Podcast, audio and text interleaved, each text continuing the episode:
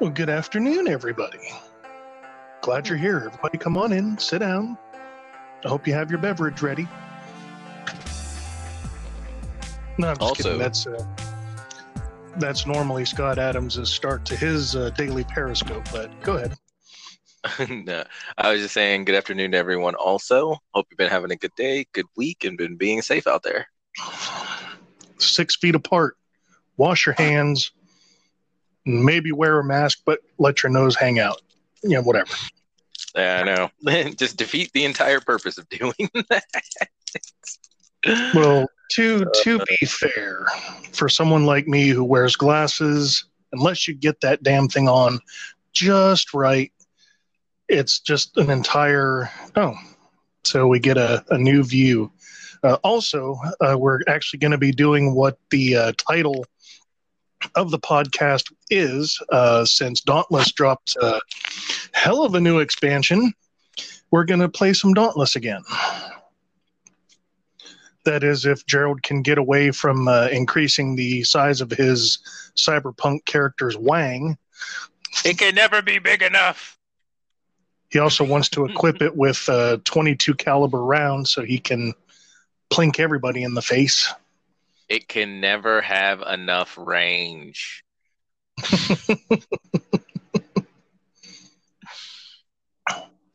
Something like that, I guess.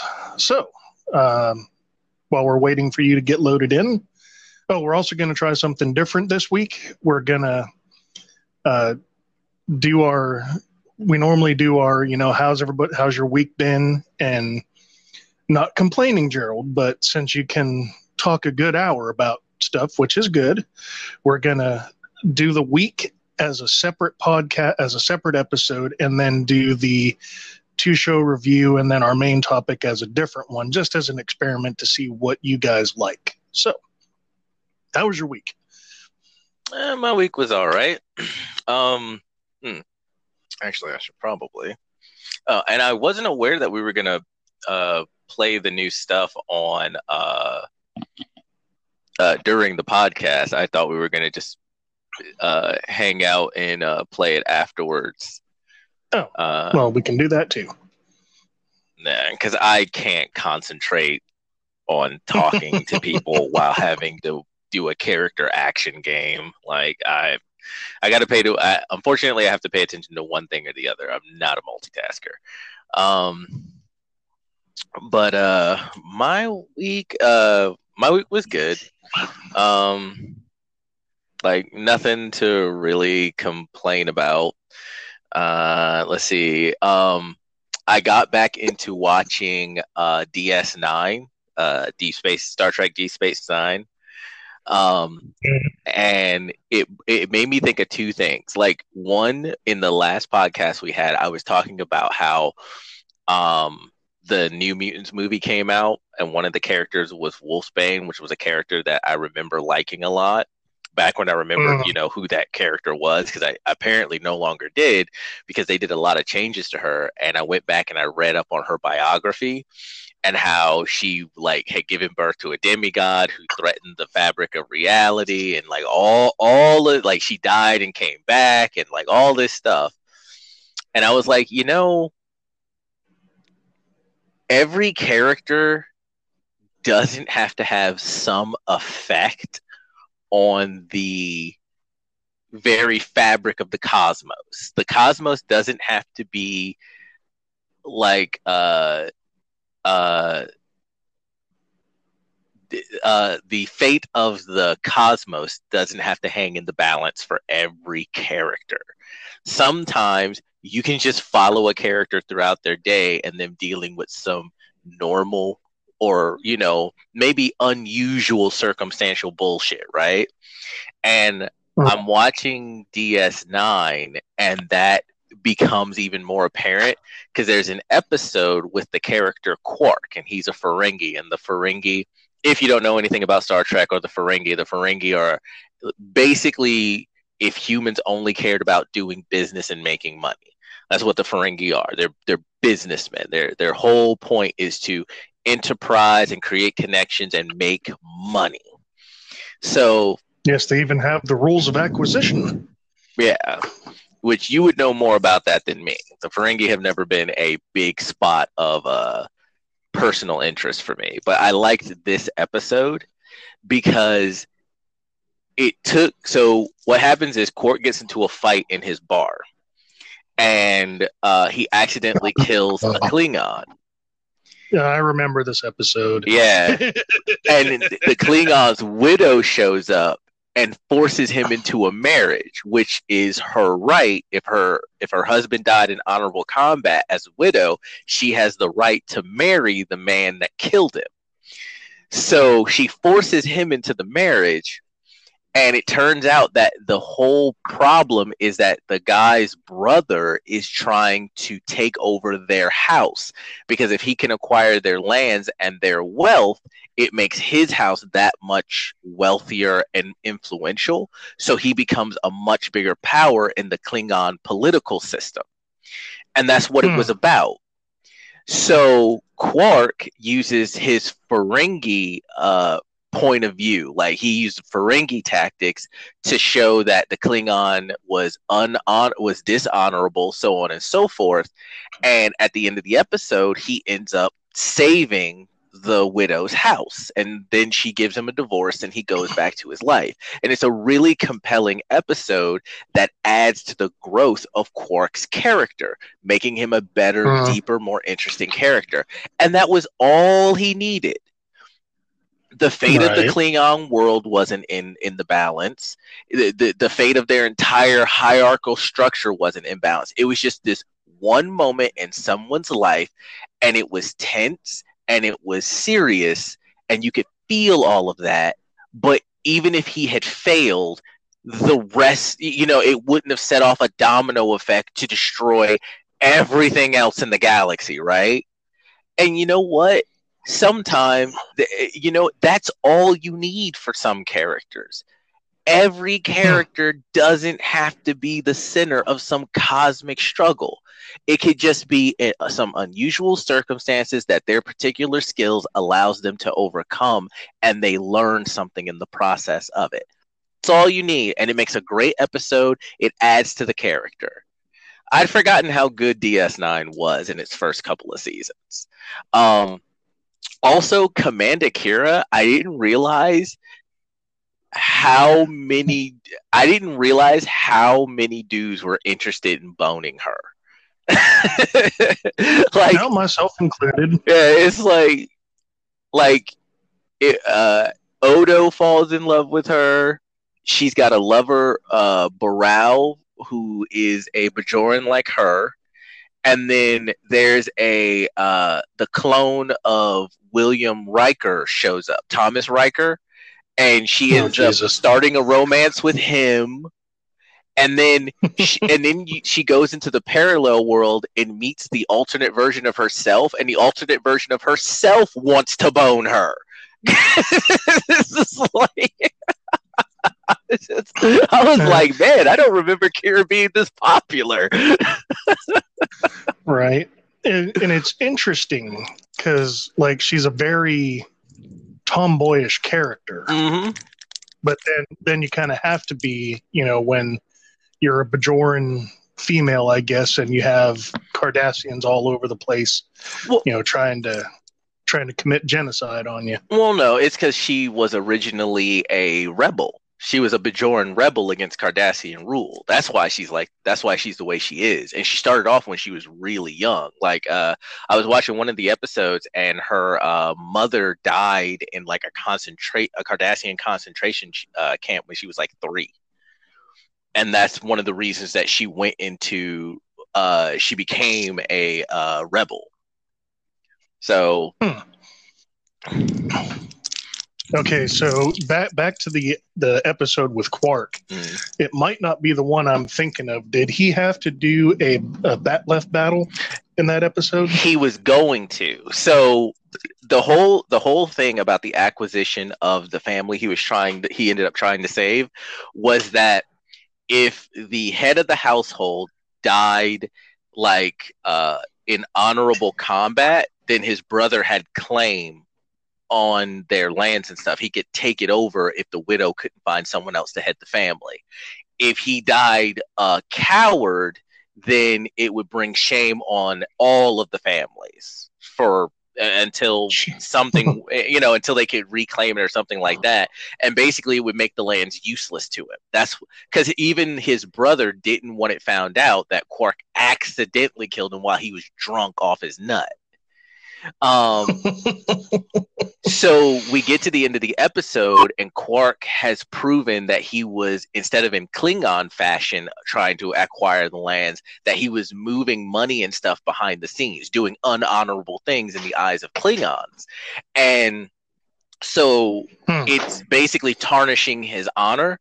So he challenges Quark to a bat'leth com- to bat'leth combat and so Quark gets uh-huh. there and Quark doesn't fight him. He just gets down on his knees and he's just like, well, if you're going to kill me, go ahead. You know, I stand no chance in this fight, but I'm not going to give you the fight. If you're going to kill me, you're going to, if you want an execution, I'm going to give you an execution.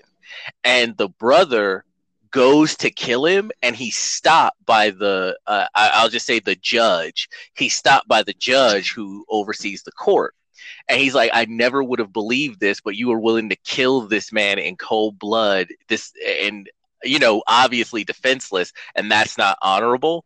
And then the Klingons do the over the chest turnaround thing, which I guess is shunning him, and mm-hmm. he loses. Yep. and the, yeah, so it was a it was a really good episode. It was a really good episode. Okay, so so there was one where Quark ended up having to fight a bat'leth contest against another Klingon. But what happened was um, Worf and Jadzia mocked up or set up some kind of uh, radio, like a, a harness on Quark. And Worf had the other harness that actually parroted, mimicked his movements. Mm-hmm but when Worf decided to be a, show off and spin the bat'leth like all fancy, it knocked one of the things, one of the uh, antennas off. So uh, to stall, uh, Quark was like, "Well, we're going to try. You know, we're going to take a minute and uh, partake of this Ferengi ritual of poetry." And so he's like trying to belt off a poem off, you know, off the hip while Jadzia and Worf are fixing that antenna. And then once it once they fix it and he and he feels the click of everything going back to the way it should be, he's like, All right, we're done. Back to fighting. and then at the end of that fight, that's when Worf and Jadzia actually do like the Klingon mating ritual. Who and Jadzia? Worf. Oh. Geez, Jadzia kind of gets around, doesn't she? Well, I mean, she is a trill. She is a trill. But yeah, so I've gotten back into just sort of watching that on the side while I'm, you know, doing other work and whatnot. Um, uh, I have uh, since the DLC for Warhammer has come out for the Wood Elves, the itch has come mm. back. So I've been playing Warhammer 2. Um, and I like Morathi is probably the best um, Dark Elves Lord. And the reason I say this is because when it comes to like Malekith is a better Lord, but you can't confederate Morathi right? Because any other lord that confederates Morathi, Morathi spreads chaos corruption, but she doesn't give immunity of that chaos corruption to the other lords and the faction if she's confederated. So everyone spreads chaos corruption in your area, but no one's immune to it. So they're constantly taking attrition in their own lands. It's and they haven't hmm. and they haven't fixed it. It's so stupid. It's like, why have you not fixed this? Um, and if uh, why would I don't know. It's it's just annoying. It's so annoying. It makes no sense. Um, and then Hellebron is a really good lord, but I and and for anyone else who uses Hellebron, confederating all the others might be fine, right? But for me, Hellebron is not a uh, playable Dark Elf Lord. She is a Confederate Dark Elf Lord because she has a system where she creates uh, blood barges, and what blood barges are is they're this ritual that, and you you you uh, you do this ritual where you sacrifice slaves because dark elves run on a slave economy. They go out, they gather slaves, um, and that's how they do their economy. It's, it's the lore of the dark elves, um, and got to get those interns. Got to get them interns, um, and so you sacrifice a certain amount of them to do this ritual and you have to do it or there will be negative penalties. You have to do it. And when you do that it gives you a random like blood barge army. I think it's called the blood barge and it's just a randomly built army. Well not randomly built. They're well they're, like they're good armies for the most part. Um but it gives you this it just gives you this army and then you have a certain amount of time to send the army down to do a whole bunch of chaos or you take a big penalty or whatnot. And i hate dealing with the gauge. So i just confederate Hellebron because if you confederate her you don't have to deal with that. Um hmm. and i have no problem playing Morathi Morathi is one of the best lords in the game. She's really good the problem is, and she, and she can confederate all the other Dark Elf lords, and she gets bonuses so she can do that. The problem with Morathi is now that I'm sitting down the player again, is that she literally starts surrounded by people who want to kill her. Everyone, everyone near her wants to kill her. She has the lizardmen in the south and they usually will declare war on you within 10 to 15 turns. And she has directly to her uh, east she has all of Ulthuan and she starts off with war uh, and Ulthuan is the high elves and the dark elves and the high elves have a long-standing feud grudge. They don't like each other right? So she literally she hmm. literally starts a hop skip and a throw right from all of them. Hmm and and she's already at war with two of them. They don't, they will not accept peace, and longer you're at war with them, uh, it it uh decreases your diplomacy with all the other high elves, meaning they start all declaring war on you. Like right now, it where I am in the campaign, I'm at war with all of Ulthuan, all of them mm-hmm. Sounds like so fun. you have to deal with that, and then to the north of you, you have uh other. So to the north of you, you have Critch Craventail, which is a Skaven faction, and they can they sometimes will be on good terms with you, but you can't trust the Skaven. So there are times when he'll declare war on you hmm. because if you're at war with too many factions and you're not like the strongest faction, other factions will just go to war with you because you are you're seen as weak. So you might be attacked by him you might be attacked by the Exiles of Nehek, which are Tomb King's faction that's up there. Um, you have other dark elves that are sitting up there. And the, the problem with the other dark elves that are sitting up there, because you have Malekith and Hellebron way in the north, but they're dealing with their own stuff and they don't come to help you or any shit like that. The problem with that is Alith Anar starts literally right next to you and he runs up and just starts kicking the crap out of every dark elf in his path all the way up to Malekith where he stops. And if he gets strong enough, he just comes back and starts fucking with you. So so Morathi is in this huge hate orgy cuz everyone wants to kill her. It is such a tough position to start from like if you can fight your way out of it it's it, she can do amazing things but you having to fight your way out of that can be so tough. Um but yeah i, I definitely back in the uh warhammer 2 can't ha- uh, can't help that. Uh the twin sisters are good. Uh the wood elves have the, the wood elves have been made more fun, but I've never really been too interested in the wood elves. Like before I got them because they're a DLC faction.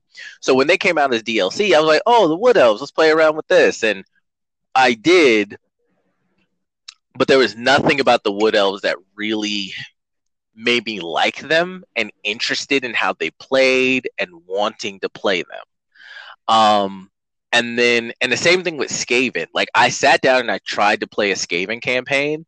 I just couldn't do it. And I was doing fine, I was doing well. Um, I was playing uh, Snikch from Clan Eshin, and we'd killed off, I'd killed off Imric. I'd consolidated the Flayed Rock province. Um, I was doing good. I, like I was one of the biggest powers in the Badlands, and I just got bored and stopped. I was just like, eh. Like, and the Skaven are like the second most powerful faction in the game. They're at least in top five. And and I was just I just wasn't interested in playing them. So uh so I'll probably be playing So essentially so essentially they made you feel like Saitama. Yeah. Well, no, they didn't make me feel like Saitama because unlike Saitama, um, I don't mind hunting weaker enemies, um, but I do love the challenge of a strong enemy. Saitama is bored because he's always the strongest one and he always wins, and I, I get that. But even with the Skaven, you don't just ro- you don't just raffle stomp stuff. You still have to work at it. You still have to work at it. They and they also have mechanics that I don't really like. They have a food mechanic which kind of works. It kind of works or works almost exactly like Hellebron's uh, blood uh, blood barge mechanic. I just don't like balancing it. Like if you let it get too low, you have penalties. Uh, and if you and it's difficult to get it really high but you if you get it really high you it's a resource that you can use to upgrade settlements almost instantly and settlements can go from one to five so you can use its uh, its food for skaven so you can use food to just have a settlement at its max level the moment you take it so it's this balancing act you have to do and i just don't like dicking with it there are just other factions I like hmm. way more that I don't have to worry about some balancing act like that. So, um, but it's lore friendly, so I understand why people who like the Skaven, you know, have no problems with it whatsoever. And I and I don't think it's like a bad mechanic or anything like that. It's just not something I like and want to deal with. That's all. Uh, the Skaven are really hmm. cool. Like the Skaven are really cool. I just I'm just not interested in them. Just just not. Um. So, yeah, like Twin Sisters and Drycha, good additions to the game. The the update to the Wood Elves and everything is a good addition to the game, no doubt about that. Um, unfortunately, the update was to a faction that I just have little interest in. Um, so I'm waiting for that, you know, chaos update and that Beastmen update see what happens there.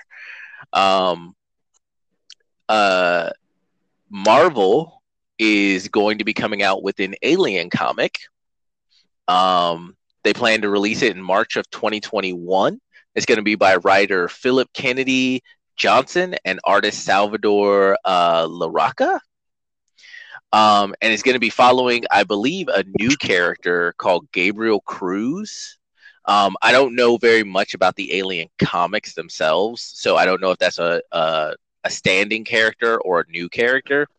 Uh, he's a Weyland-Yutani mercenary, and he'll be battling a new breed of xenomorph with his child's life in the balance.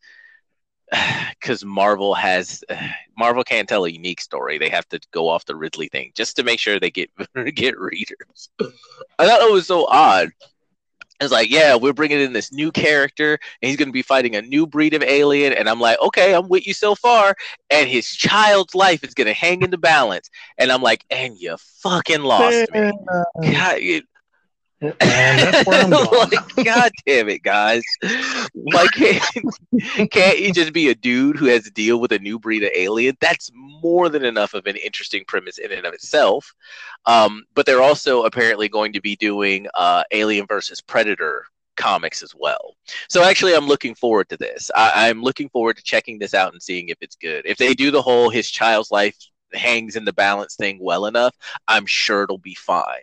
Um, so once again, all I'm looking for here is a solid comic because there hasn't been much for Alien in a while. I, am actually looking forward for some new alien uh, stuff to do. That's not fan fiction. Um, uh, so that's coming out. So Dragon Ball Fighters, I've been watching, as I said in previous podcasts, I've been watching the tournaments. So there was a tournament for the U. It, it was the U.S. West National Championship. It was Jonathan Tanay versus Reynold. and Reynold had a 4 1 lead. And Jonathan Tanay literally mm-hmm. brought the game because it's first to five. So Jonathan brought it back from a 4 1 lead all the way to winning the championship 5 4 against Reynolds. Like Reynolds had it and he threw it away. And so we get to the interview that they do. They they interview Jonathan afterwards, and they ask him about his team because he was using um he was using Android 18, Kefla, and UI Goku, and so they ask him about his team, and he's like. Yeah, I, I'm interested in seeing what's going to be going on with these next uh, uh, these next DLC characters that come out because I don't like UI Goku, but I mean he's the best in the game. So, and I was like, see, that's what I'm talking about. The only reason this character exists in the game is to push merchandise. You have a top level player even saying the only reason I'm even using him is because he's one of the he is arguably the best character in the game. If he wasn't, he wouldn't be on the team. And I was like, and I couldn't contain myself because I was watching someone stream and I typed in and I was like, dude, that's what I've been saying. The moment the moment they uh tone UI Goku down so that he's not as good as he currently is, he is going to disappear from teams. The only reason anyone cares is because he's arguably the best character in the game. This is the only reason anyone's using him. Except for, you know, the the small outlier percentage who actually thinks he's cool and they all need to be baptized. We know that. like y'all need to go to church. y'all need some chaos in your life. So I thought that I was like, finally, exonerated. yeah. Now, now of of the two of us on this podcast, you're the one that does all the DBZ fighter stuff. But you know, I've been listening to you long enough that when I heard you say UI Goku was his third, I was like, ugh. Mm-hmm. Why? Dude, and I get it. They need to they, they need to sell stuff. And UI Goku is the new thing in Dragon Ball Super. So all the children, you know, 13 years and younger are like, ah, UI Goku. Oh, UI Go. So they go out and they buy the toys and they go out and they buy the shirts and they buy the merchandise. They like he was built to make money. He was built to make money. I get I understand but man, is it such a terrible mark on an otherwise. It's such a terrible mark on a good game. Because it's obvious the only reason he's there is to make money. He's certainly not there to make the game better or enrich it, or he wouldn't be built the way he is. it's like, how are you, as a developer who creates a game, going to say, we don't like these systems, we don't like characters having this, we don't like characters having this, and then you turn around and make a, ca- and then you take it away from all the other characters, and then literally turn around and give it to your new DLC character? All of it. Like, so it, this has nothing to do with making the game better. This has everything to do with pushing that merchandise. And that's not necessarily the developer's fault. That may very well be the publisher's fault. The publishers are like, put him in the game. The developers could be like, nah, he's stupid. We don't want to.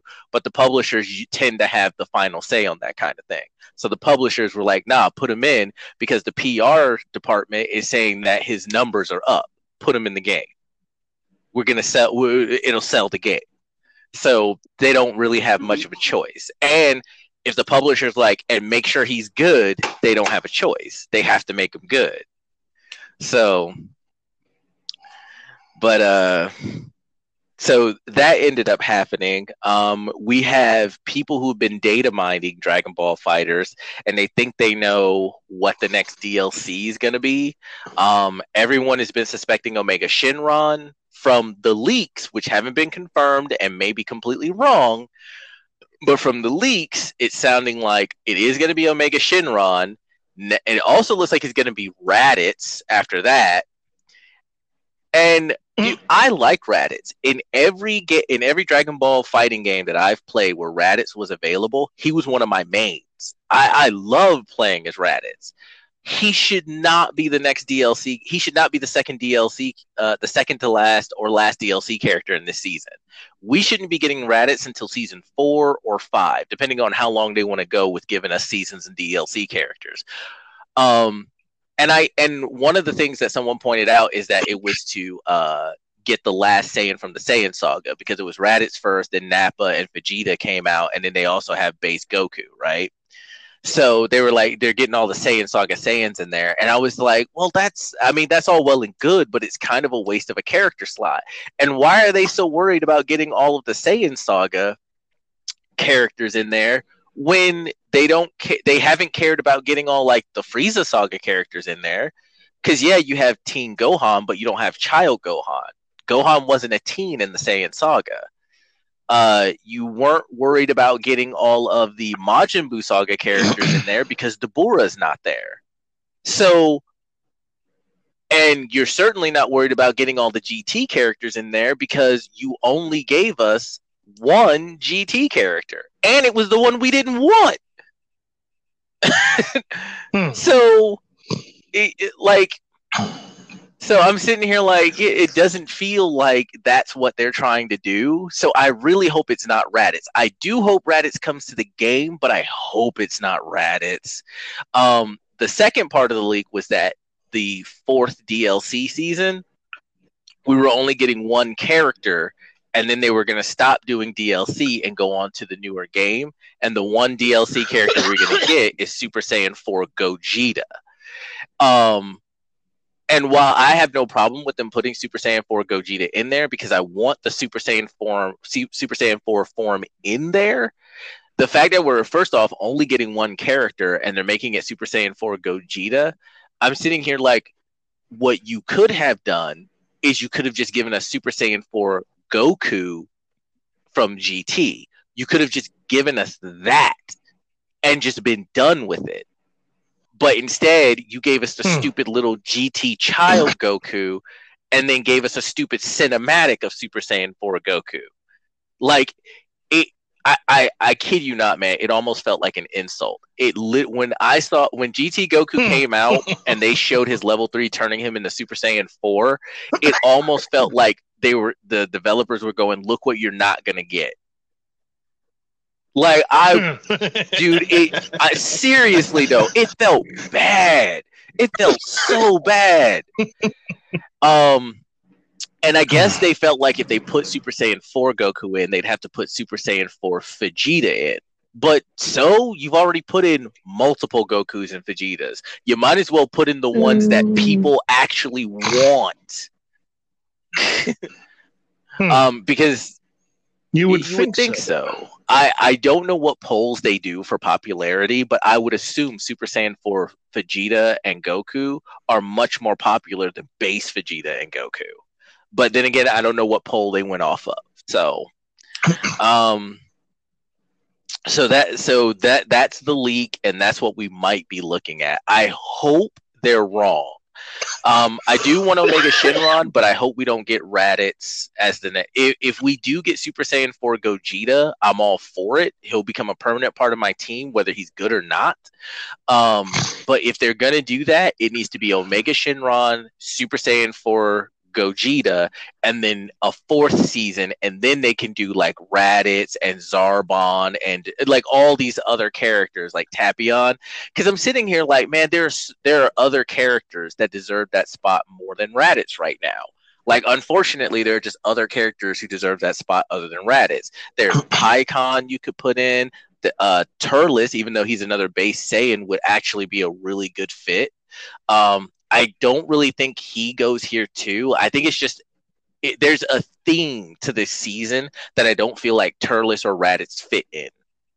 Um, but uh, they could have did Nova Shenron, which was a fairly popular character from GT. Hell Fighter 17 would have been good. Um, I'm I'm still wondering if we're gonna get a Whis character. I feel like Whis should be in there.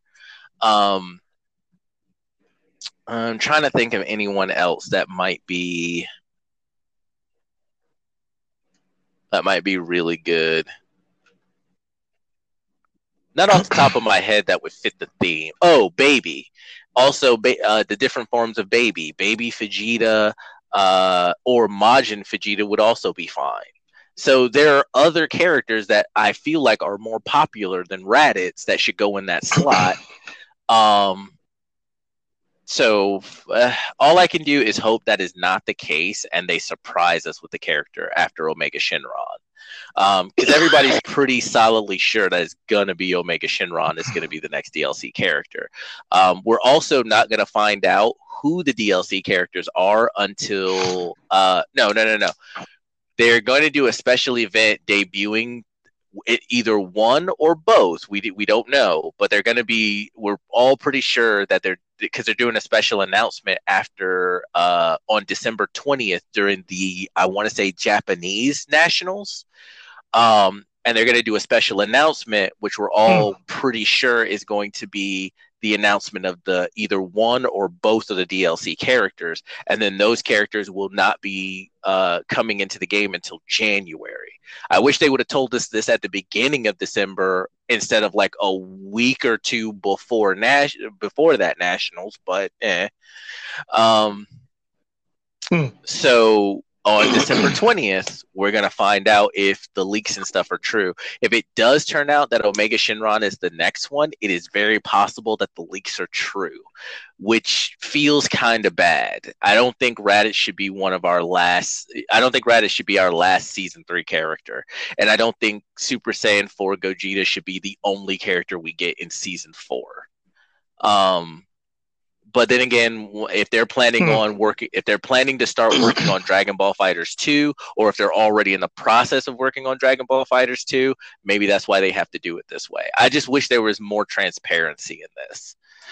Um, but is what it is. So, yeah. but I am looking forward to that. I'm looking forward hmm. to watching the Nationals on the 20th, and I'm also looking forward to seeing who they debut.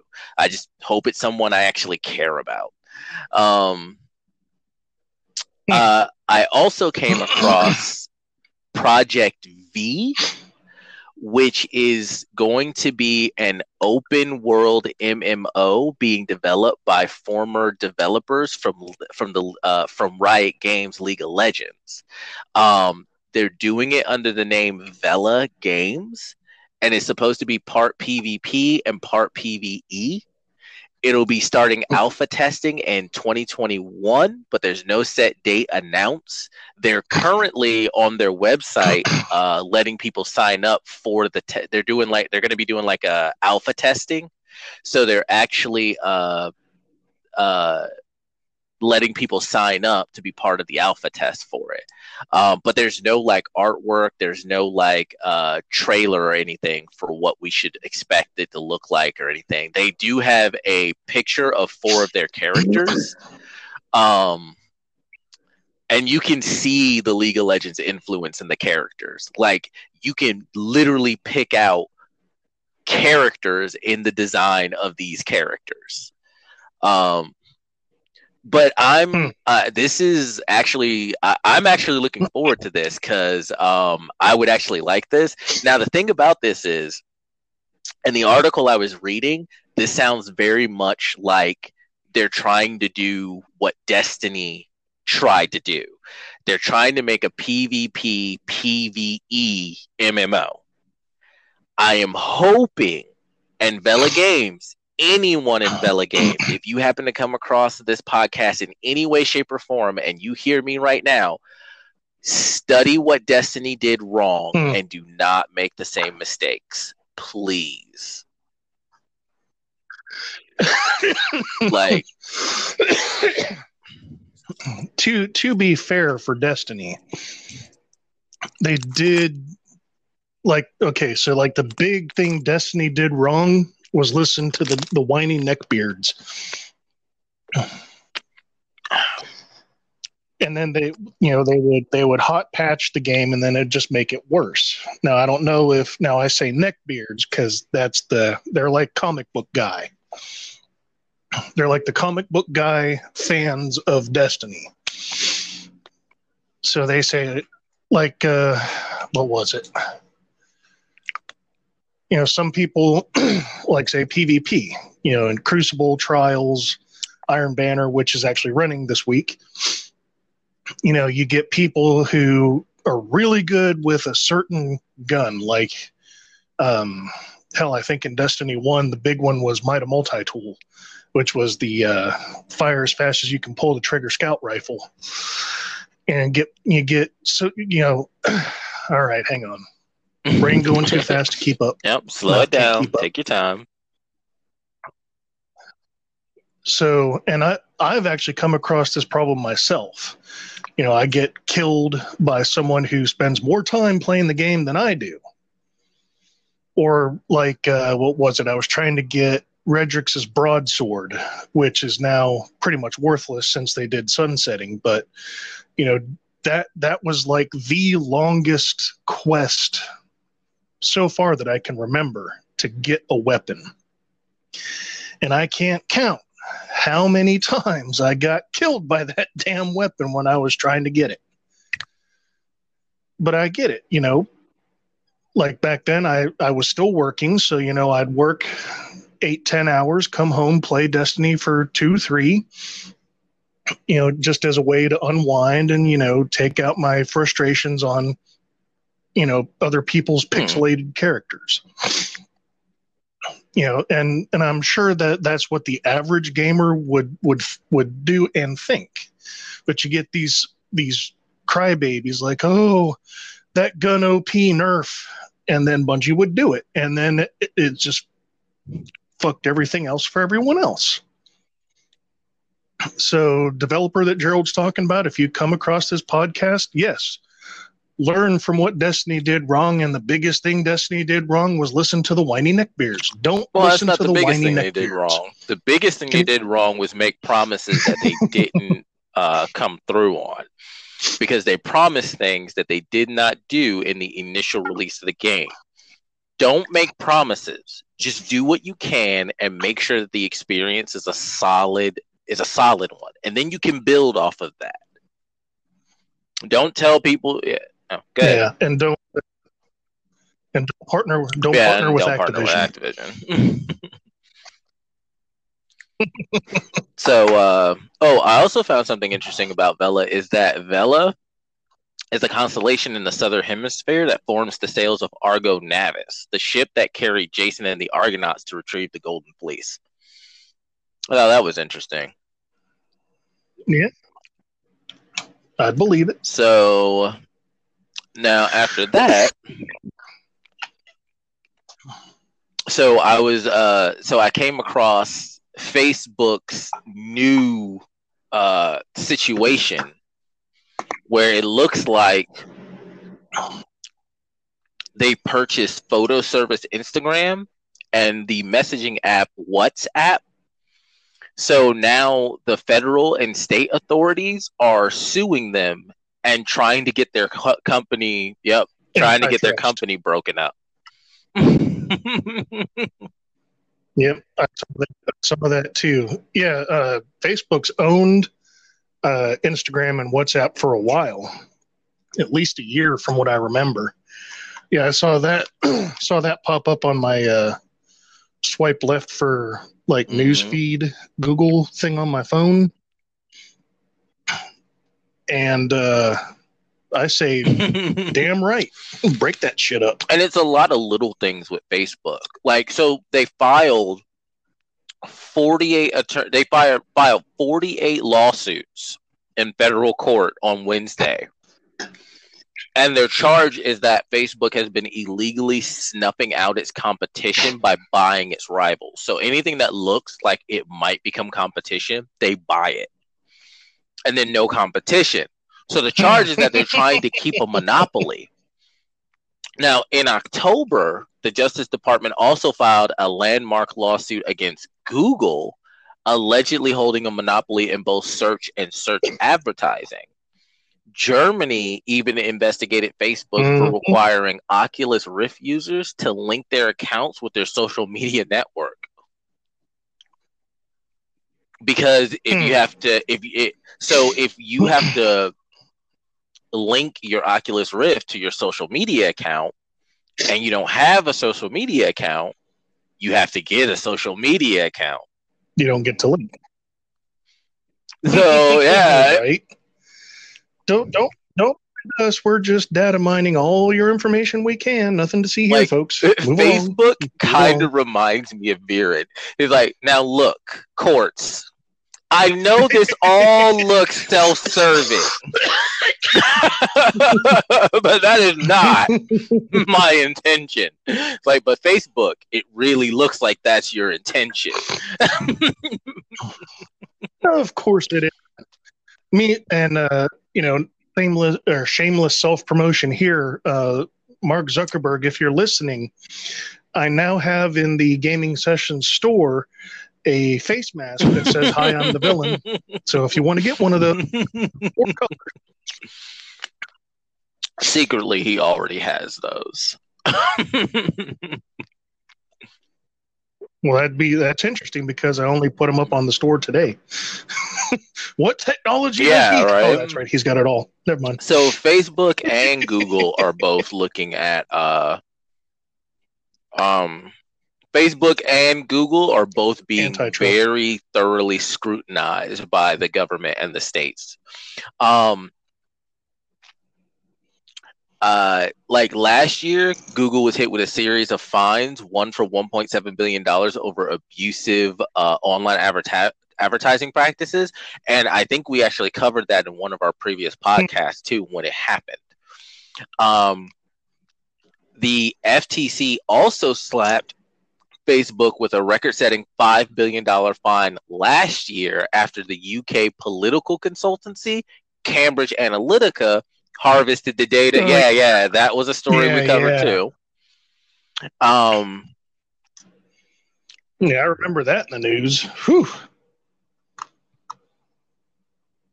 Yeah, I was, yeah. That's, that's all my comment. like I remember that in the news.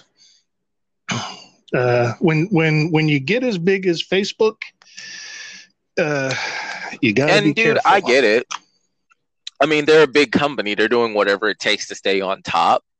And it's like they're getting it's like, hey, Facebook, uh, like you it's like and, and, like what are they supposed to say? Like, oh, sorry, they, they're not gonna go, oh, sorry guys, we did kind of do those things. We'll stop. We won't do them again, and then actually stop. nah, it's like everybody's like, dude, you're taking actual advantage. Facebook's gonna be like, nah, man, we ain't doing nothing. Keep that money coming in. So what? Uh, no, they're they're playing they're playing that song from Shaggy. Mm. Wasn't me. Um, Ian Conner, director of the FTC Bureau of Competition, said in a statement, "Our aim is to roll back Facebook's anti-competitive conduct and restore competition so that innovation and free competition can thrive."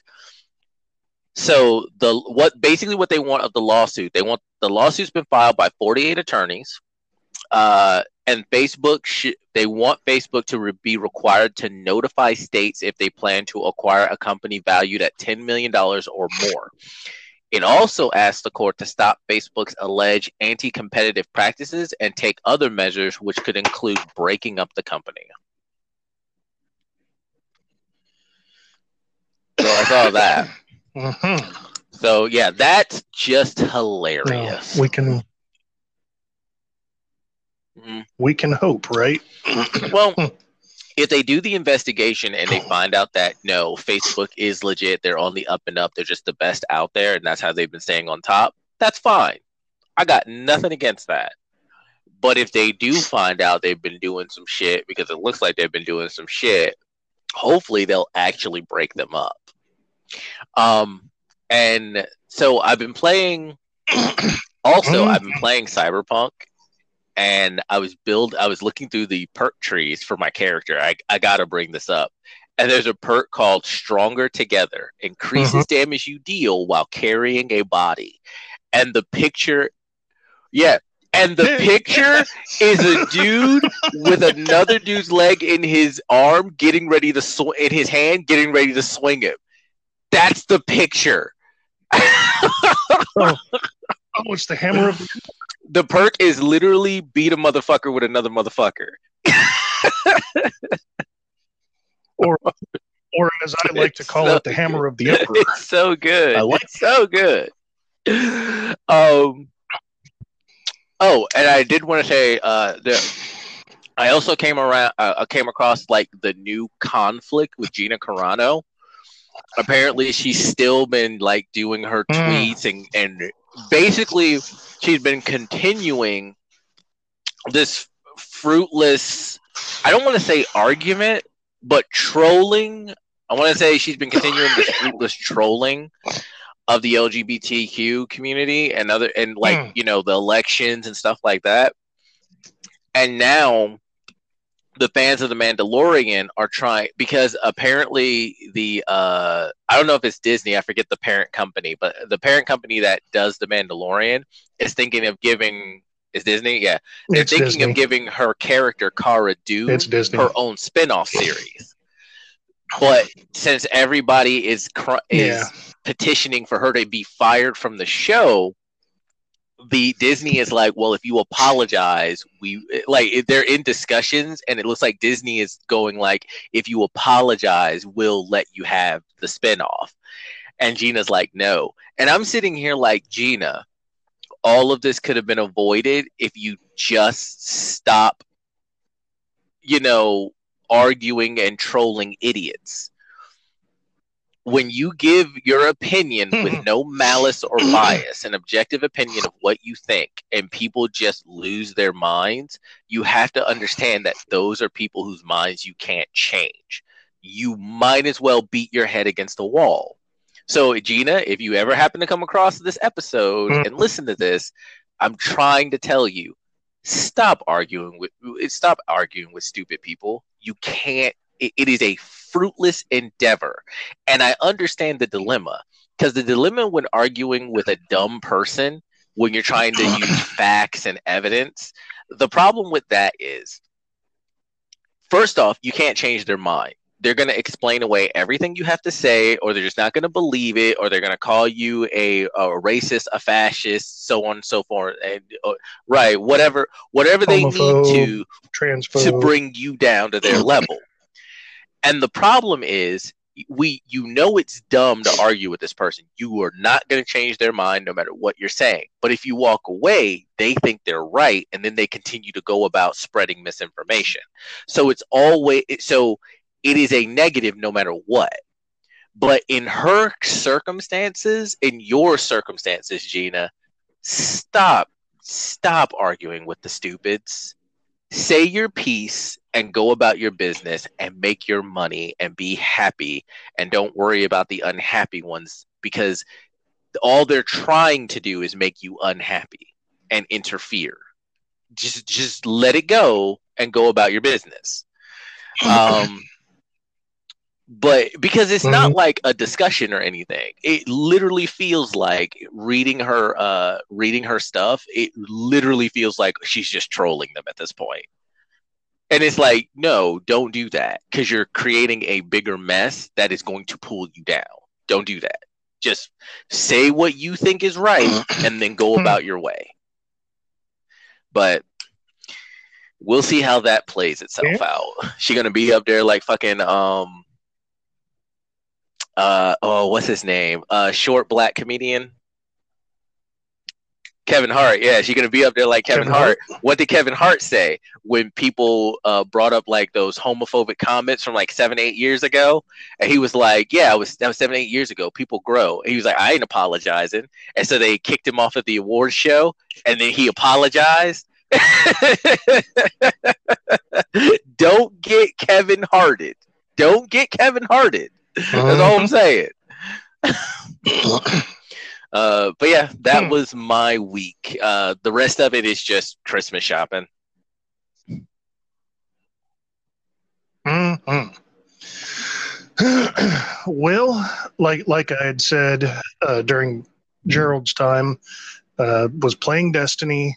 Oh, I also kind of want to say, you know, being unemployed is is like every day is the same. You wake up, you look for jobs, you play Destiny, you go to bed, and then it, it's Groundhog Day. Kind of sucks, but um, something might have come through. It's only 10 hours a week, but that's better than zero, right? So we'll see about that. Um, so Destiny dropped the Hawkmoon quest this week. For those of you who remember, Hawkmoon is one was the PlayStation exclusive exotic hand cannon. Uh, I forget what the original one did that made it so good. I had it when the when the ability to get it came out for Destiny One. I got it this week. It it was a fairly easy, if not annoying, quest to set up. But uh, the new the new perk is the more headshots you get, the stronger the last round will be. I think the I hit one. What was it? Uh, what are those fucking things called? Scorn. Yeah, I hit one scorn in the head for like ninety three thousand Nice. damage. Yeah, so I mean it's it's nice, but it's one of those hand. It's one of those guns that you're gonna have to use it a lot to get better with it. And I'm once again having issues with my controller. Now the left shoulder button is sticking. I don't know how many times I've taken the screws out this damn thing and tried to This is your get it to work right? properly. Uh, Yeah. Yeah, I know. no, no, no, no, no. I, I, just was making sure. Like I, I have no comment on that. That just that sucks that it's uh that your controller is fucking out. Yeah, but it, but to be fair, it was a cheap twenty something dollar controller, so it's gonna crap out. Hopefully, here soon, before I break the damn thing, I can get a new one. hint, hint, listeners, buy me a coffee. Just kidding. Or am I? Um, so there so there's that. Played a little so like I I've been mixing my games up. So I'll start off with like one or two rounds of Warzone. And I, I've been doing both plunder Mhm. and battle royale. So my rank right now is like one of the five levels of a chief warrant officer. I've got the silver bar with the two black divots in it. I re-downloaded Vigor. I was playing that. I haven't played it, and that's Vigor, V-I-G-O-R. So don't try to say I said a, na- uh, a naughty naughty. Haven't played it much this week, I don't think. But I've I've been bouncing around some games, uh, mostly Destiny. Like I said, it's Iron Banner, and it was interesting because with the new Stasis subclass, which is essentially darkness. I don't know how ice is darkness, but okay. I still, I still love it. It's so much fun freezing your enemy and then punching them into shards of ice. Ice is always a good sadness. element. Yeah, but uh, so when when I when the when the weekly reset happened and I and I logged on and I went up to Saladin. He's the for those that don't know and tho- and those that do, he's the the proctor of Iron Banner. He's the he's the Shaxx on um, Valium. Because instead of instead of being like Shaxx, like this is amazing, Saladin's like, you did a good job, Guardian. Now keep pushing. but anyway, so when you go up to him, you get a the the side panel come out with him talking about how darkness is bad and you know all the guardians who are using it they need to stop. And then the final line is if you keep going with this it's gonna it, you know you're gonna get you're gonna get got. And it won't be by the darkness. So he's he just un, vaguely openly threatened us try it try it lord salad head see what happens Yeah, i'll but- turn you into an ice cube too Wait, but doesn't the uh who are they? The uh what are the the, the the the one guys that that live out in the barrier? I forget their exact uh faction uh uh type. Um yeah, the, I thought the about the awoken, Awoken? were guardians that used the the darkness. No. No. Um, well, so the void subclass, that's the closest any guardian got to using darkness until So what is Beyond the Light difference between void and darkness? Just ice? Um, void void damage and So ice. it's just Yeah. darkness, but it has two different uh, actual effects. well, no, because void is still considered How? a light subclass. Be- because it's not fully using the darkness Well, it's like definitely not light. Well, according to Bungie, it's considered one of the light subclasses because you because you have the solar, arc, and void. Those are your light subclasses. It- to be fair, stasis. the entirety of Bungie's IQ could fit in my wallet. I don't think. Whoa. Whoa, hey now. So so before you continue with that, let me just put a disclaimer out here. Gaming Sessions podcast does not fully back what Gerald is saying. all I'm saying is they're This is all I'm saying is is they're not the opinion, they're not the sharpest knife in the drawer, and they should be ashamed. they're not the They're not sharpest light in the toolbox. they're not the they're not the brightest bulb in the bunch. Well, and also to be fair, I think all the Bungie devs play Titans anyways, and anyone who doesn't main a Titan considers them crayon eaters. It's like you, how you gonna call a a light based ability void that doesn't it doesn't look like light, it doesn't act as light. You called it void, but it's not the darkness though. Like, but it's not the darkness though. Like, all right, sure. Uh, I'd, I'd have to I'd have to get back into the into the lore about that.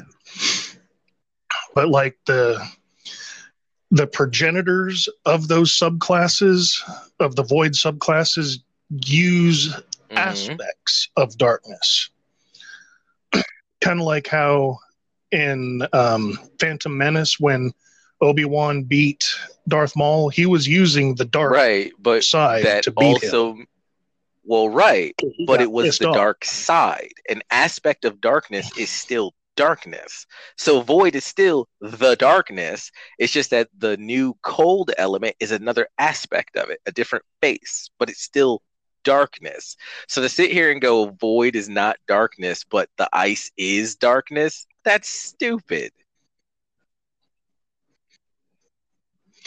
Well, if we want to argue semantics, it's all just power. It's just which, it's just what intent do you wish to use of the power? Like magic, there, it's just magic. There's light magic and dark magic is bullshit. It's just magic. It's if you use And it I'm- for um, good intent or ill. Well, and I'm fine with that. Could say I'm, same. I'm absolutely fine if that's how they had said it, but they didn't. They made a distinct difference. And then went, oh, but this one, not so much though. like, get the fuck out of here, Bungie. Well, this is only this is only point Yeah, zero it's, that's literally what they're saying. darkness. This is only zero zero point one percent darkness, though. It's just a smidge. It's just a smidge. It's like really because it really looks just like darkness. just just a smidge.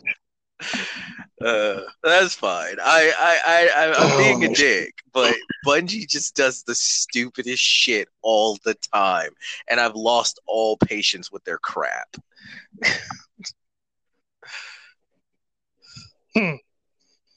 Okay, here we go. So it's uh pulling up Destinypedia. Void is the name given to the substrate that underlies the physical universe.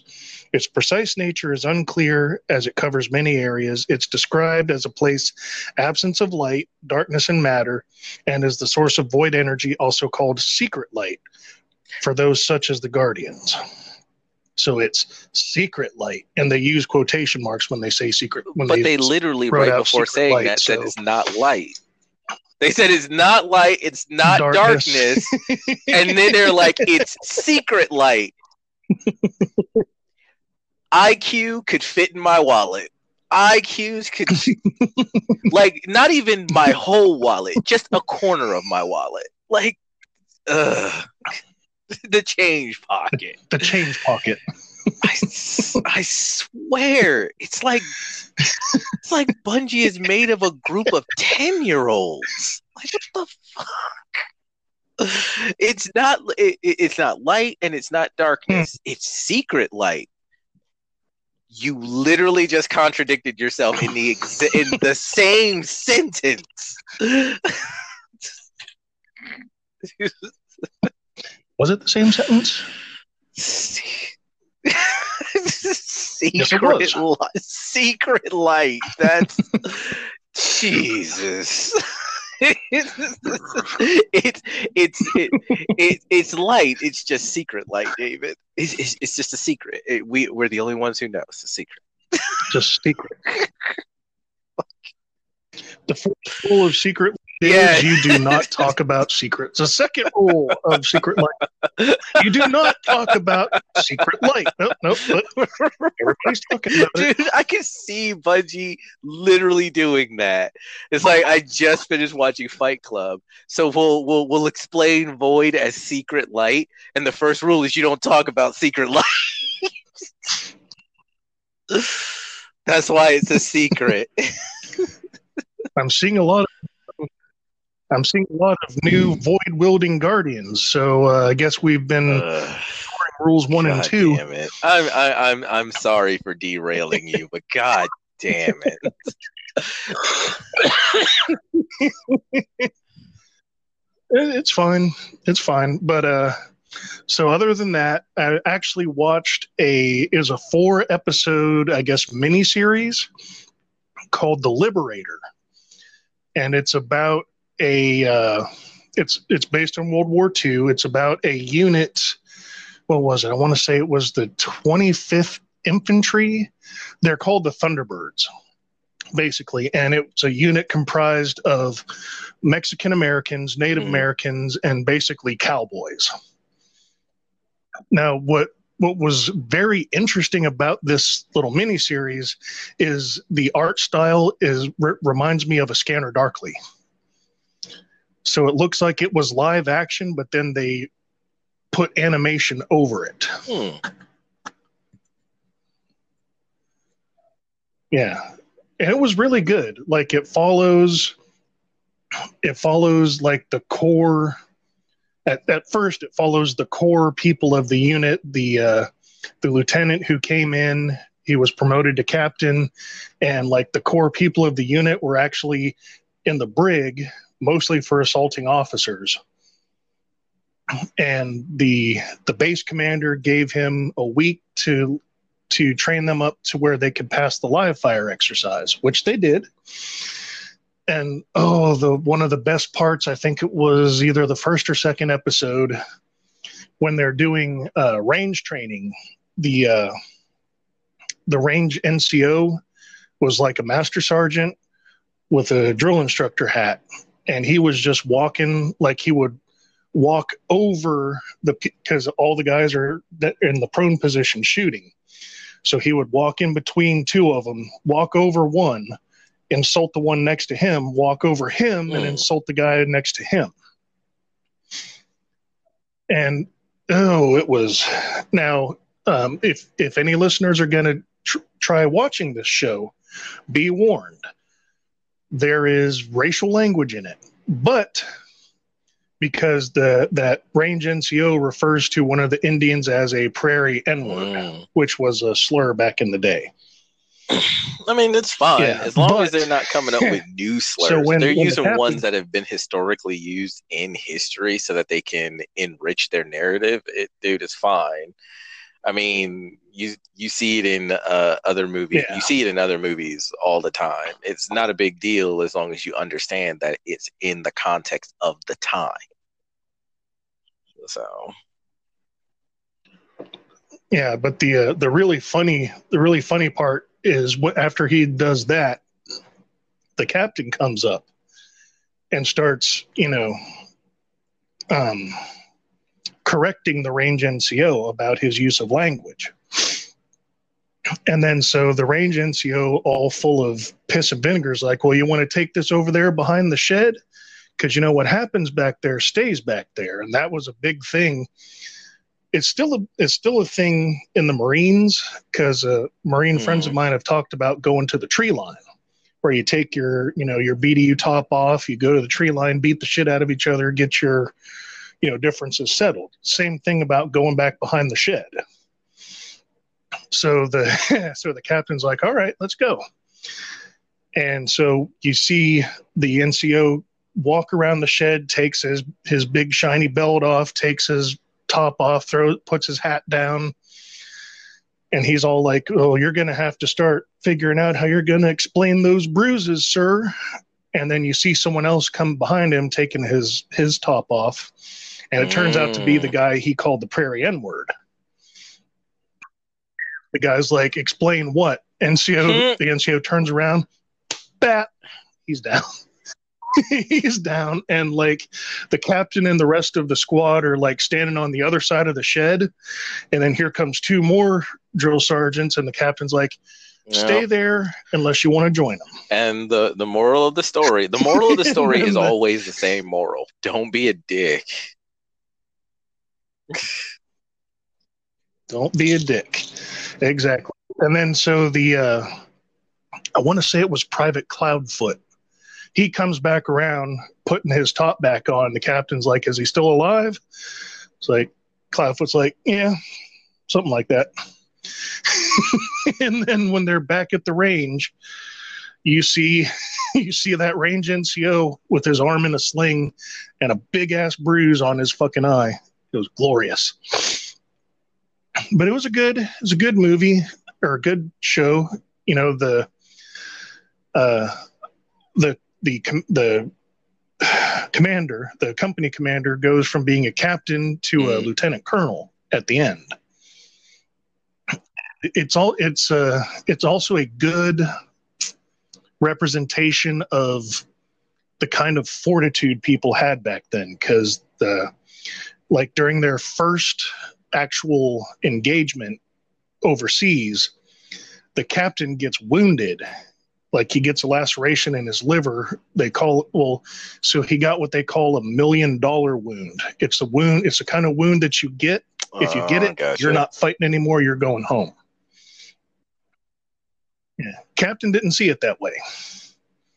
He got up out of bed hitched a ride on a, i think a b-25 bomber and like literally found his way back to his unit got down into the trenches and just started No fighting. with fucks them again given.